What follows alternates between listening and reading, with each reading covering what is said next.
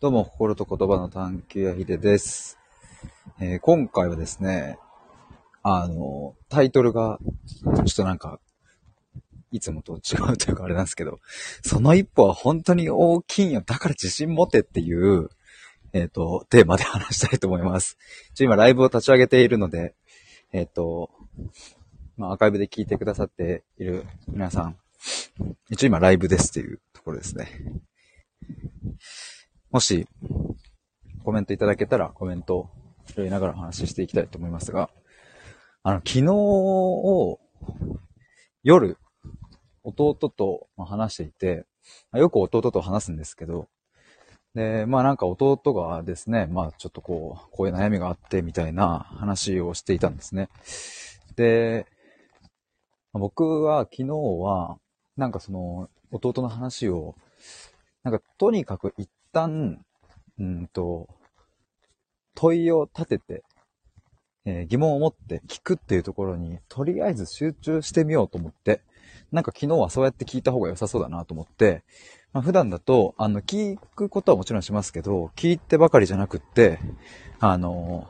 自分はね、こう思うよとかっていうのは伝えたりするんですけれど、それをやめて、とにかく聞くっていうのを、昨日ずっとしてたんですよ。2時間ぐらい。で、最終的に、たどり着いたのが、まあ、やっぱなんだろうな。こう、そうそう、ちょっと本題に入る前にというか、なんかやっぱ人は聞いてもらうと勝手にたどり着くみたいなことは、まあ結構あるんだなっていうことを昨日、なんか、改めて体感したというか、うーん、別になんか僕、まあ確かにその、どこ、何を聞いていくかみたいなのは、人によって違うから、その聞き方によって、たどり着かないこともあるのかもしれないけれど、まあでもとにかく聞いて聞いて聞いて、聞きまくれば、なんか勝手にたどり着くんだなっていうのを昨日感じました。なんかこれはね、すごくね、なんかあるなと。なんか、ヒップホップみたいな感じの音が流れてますが。で、まあ、あのーまあ、このね、その一歩は本当に大きいんよっていうのは、まあ、昨日まさにあの2時間ぐらい話した後に、これは弟に伝えようと思って伝えたことなんですけれど、なんかまあ、あの、端的に言うとですね、えっ、と、まあ、弟の中で、えっ、と、一見、すごく小さく見えるけれど、むちゃくちゃ大きな一歩を踏み出しているっていう風に僕は見えたんですよね。で、だからそれを、うん、弟自身は大きいと捉えていなかったけれど、いや、それとんでもなくでかい一歩だぞっていう、すごいよ、それっていうのを、まあ、昨日伝えまくったんですよね。で、まあ、あの、どういうものかというと、あのあ、ごめんなさい、ちょっと今、後ろの車が。どういうものかというとですね、あのまあ、弟が、なんかこう、なんだろうな、やりたいことがあるけど、こう、友達とかと、なんかちょっとこう、一緒に食べろうとかっていう風に言われると、まあ、ついついぐだってしまうと。で、そいつらのこと別にね、あの、嫌いとかじゃなくて、まあ、いい友達だから、あの、一緒にいたさもあるんだけど、でもやっぱり、本当はね、断って、ごめん、今日はちょっと勉強するわって言って、帰りたいみたいな。でもそれがなかなかできないっていうのをずっと悩みを抱えてて、たんですけれど、まあそれを初めて、ごめん、ちょっと今日は帰るわというふうに伝えて、で、友達からお前なんかあんのっていうふうに言われて、また戻ってくるここって言われたけど、いや、今日はもう大丈夫、いいやって言って、帰ってきたっていうことを言ってたんですよね。で、なんかそれって、その、なんだろうな、本当に些細なことだし、それができたからといって、何か、うん、すごい人に自慢できるような結果が出たとか、ことでは全くないし、まあなんなら、なんだろうな、今日俺は、その人からの誘いを、ちょっと食べろみたいな誘いを断れたんだ、みたいなことを、まあ意気揚々と言っている人がいたら、お前何をそんなことで、いい年した大人が 言っているんだというふうに見えちゃう感じがしますし、まあそもそもなんかそんなことぐらいで、えっ、と、なんか他人に言ったりもしないですよね。でもなんかこの断るのが難しいとか、特に仲いい友達の。っていう風なのがずっとあって、それがなかなか断れなかったけれど、ついに自分は今日は帰るんだっていうその意思表示をしたっていうのは、もう非常に超大きな一歩で、もう本当に、だからもう昨日弟にも言いましたけれど、もう革命的なんですよね、それは。その弟の人生にとって。まあ断ることが、うん、まあ普通に当たり前にできる人からしたらね、そんなそんなっていう風になるかもしれませんが、やっぱ断るっていうのはね、僕もすごく弟の気持ちわかりますが、なかなかエネルギーを使うし、特に仲が良ければ良いほど断りづらかったりもするし、しかもその自分の予定がね、あれば断りやすいけど、予定もない、特に暇であるっていう時に、うん、友達からの飲みの誘いとかを、その、なんだろうな、自分は勉強したいからということで断ったりするのってすごく難しいなと僕は感じるんですけれど、まあそういうのが、うん、一回できたっていうのは、まあなんだろうな、この0回と1回の差は、まあ果てしなく、うん、大きい。超でかい壁を登り切ったなっていうふうに、まあ思うんですよね。で、まあこういう手の、この手のなんか一歩みたいなのは結構日常にありふれてるなということを思いまして、まあ、例えばですけど、これ昨日弟にもなんかこういう例を出したんですけど、例えばなんかファミレスに入って、いつもその、なんだろうな、迷って迷って、迷った挙句、なんか定番の絶対外さないメニューを、こう、選ぶという人が、でも本当はね、ちょっと挑戦もしてみたいんだっていうのを、実は心の中に抱えていた。でもまあなんか、うん、まあ、この外さないこの定番でいっか。で、ファミレス行っても、例えばじゃあどっか旅行先に行っても、まあせっかく旅行先に来たんだから外したくないし、まあ定番のメニューにしとこうという風な性格だった人がですね、ついにえそれ頼むのみたいなのを頼む瞬間で頼んだ時っていうのは、これまた非常に大きいと僕は思うんですよね。で、またこんなことを、その声高らかに、いや、ついに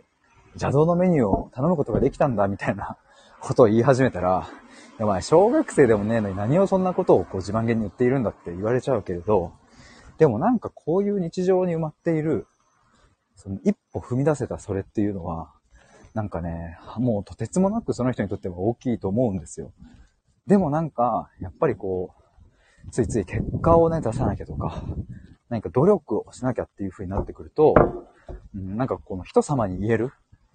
ちゃんと目に見える結果だったり、ちゃんとこう、なんだろうな、認めてもらえるような結果。つまりこのメニューを、こうなんかメニューの中から、あの、定番じゃないのを選びましたなんていうのは、全然大きな一歩に周りから見たらならないから。だからちゃんとその努力の結果を用意しなきゃってなっちゃいがちだけど、あの、それも大事なんだけど、よりなんかそういう身近な日常に自分の、うん、なんかこう、一歩こう破っていく、突破していくそういうのが、本当はあるんですよね。だからよく、なんだろうな、わかんない。例えば自己肯定感を上げるために小さな目標を作って、えそれをこう突破していく成功体験を作りましょうみたいなことを言ったりすると思いますが、まあね、それができたら苦労しないんじゃっていうのを僕はよく思うんですよね。つまり小さな目標を作り、えそれをちょっとずつ成功していくっていうことができないから自己肯定感が低いっていう風になっている。じゃあどうすればいいんだっていう話ですけれど、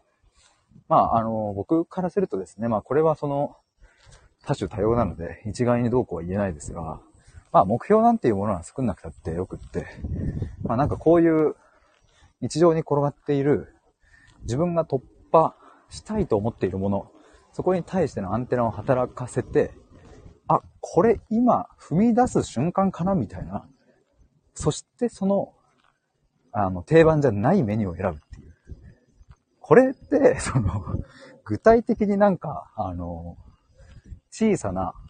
目標で、えっと、邪道のメニューを選ぶっていう目標を立てたりはしないわけですよね。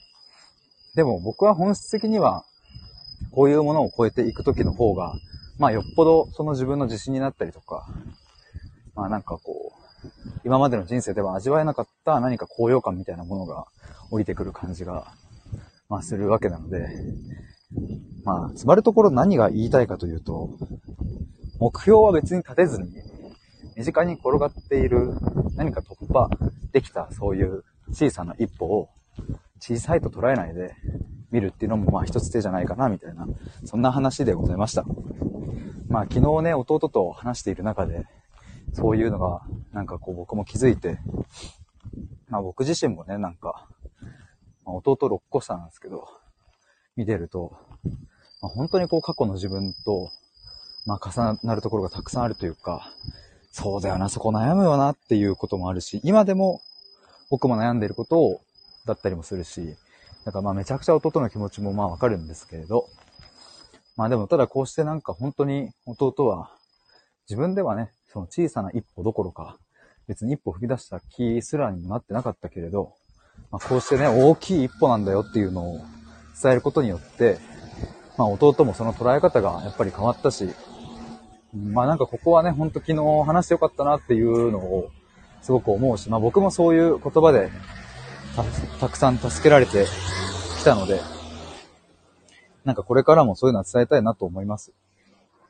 やっぱこれだな、なんか本当に。目標とかね、計画とかは、うん、なんだろうな。うん、その自己肯定感が低くて悩んでますとか、自信がなくて悩んでますとか、本当はなんか変わりたいんだけど変われなくて辛いんですみたいな、そういう人たちにとっては、目標や計画はむしろ足かせになるっていうことは、まあかなりの確率であるんじゃないかなと思います。もうね、目標とか計画でうまく回せる人は、あの、すでにやっぱそういう、なんだろうな、そういうのがなんかもう根本的にこうできてたり合ってたりするし、うん、そういう方は多分そんなになんか自己肯定感うんぬんとか、自信がうんぬんとかでさほど悩まないんじゃないかなという、まあ、これは僕の経験と感覚のところによるところが大きいですけれど。だからまあ、目標、計画に焦点を合わせるのではなく、まあ自分の心が日常にどういう方向を向いているかに焦点を合わせていくっていうのがいいんじゃないかなと思いました。ということで、家に着きましたので、以上で終わりにしたいと思います。聞いてくださった方、ありがとうございました。以上です。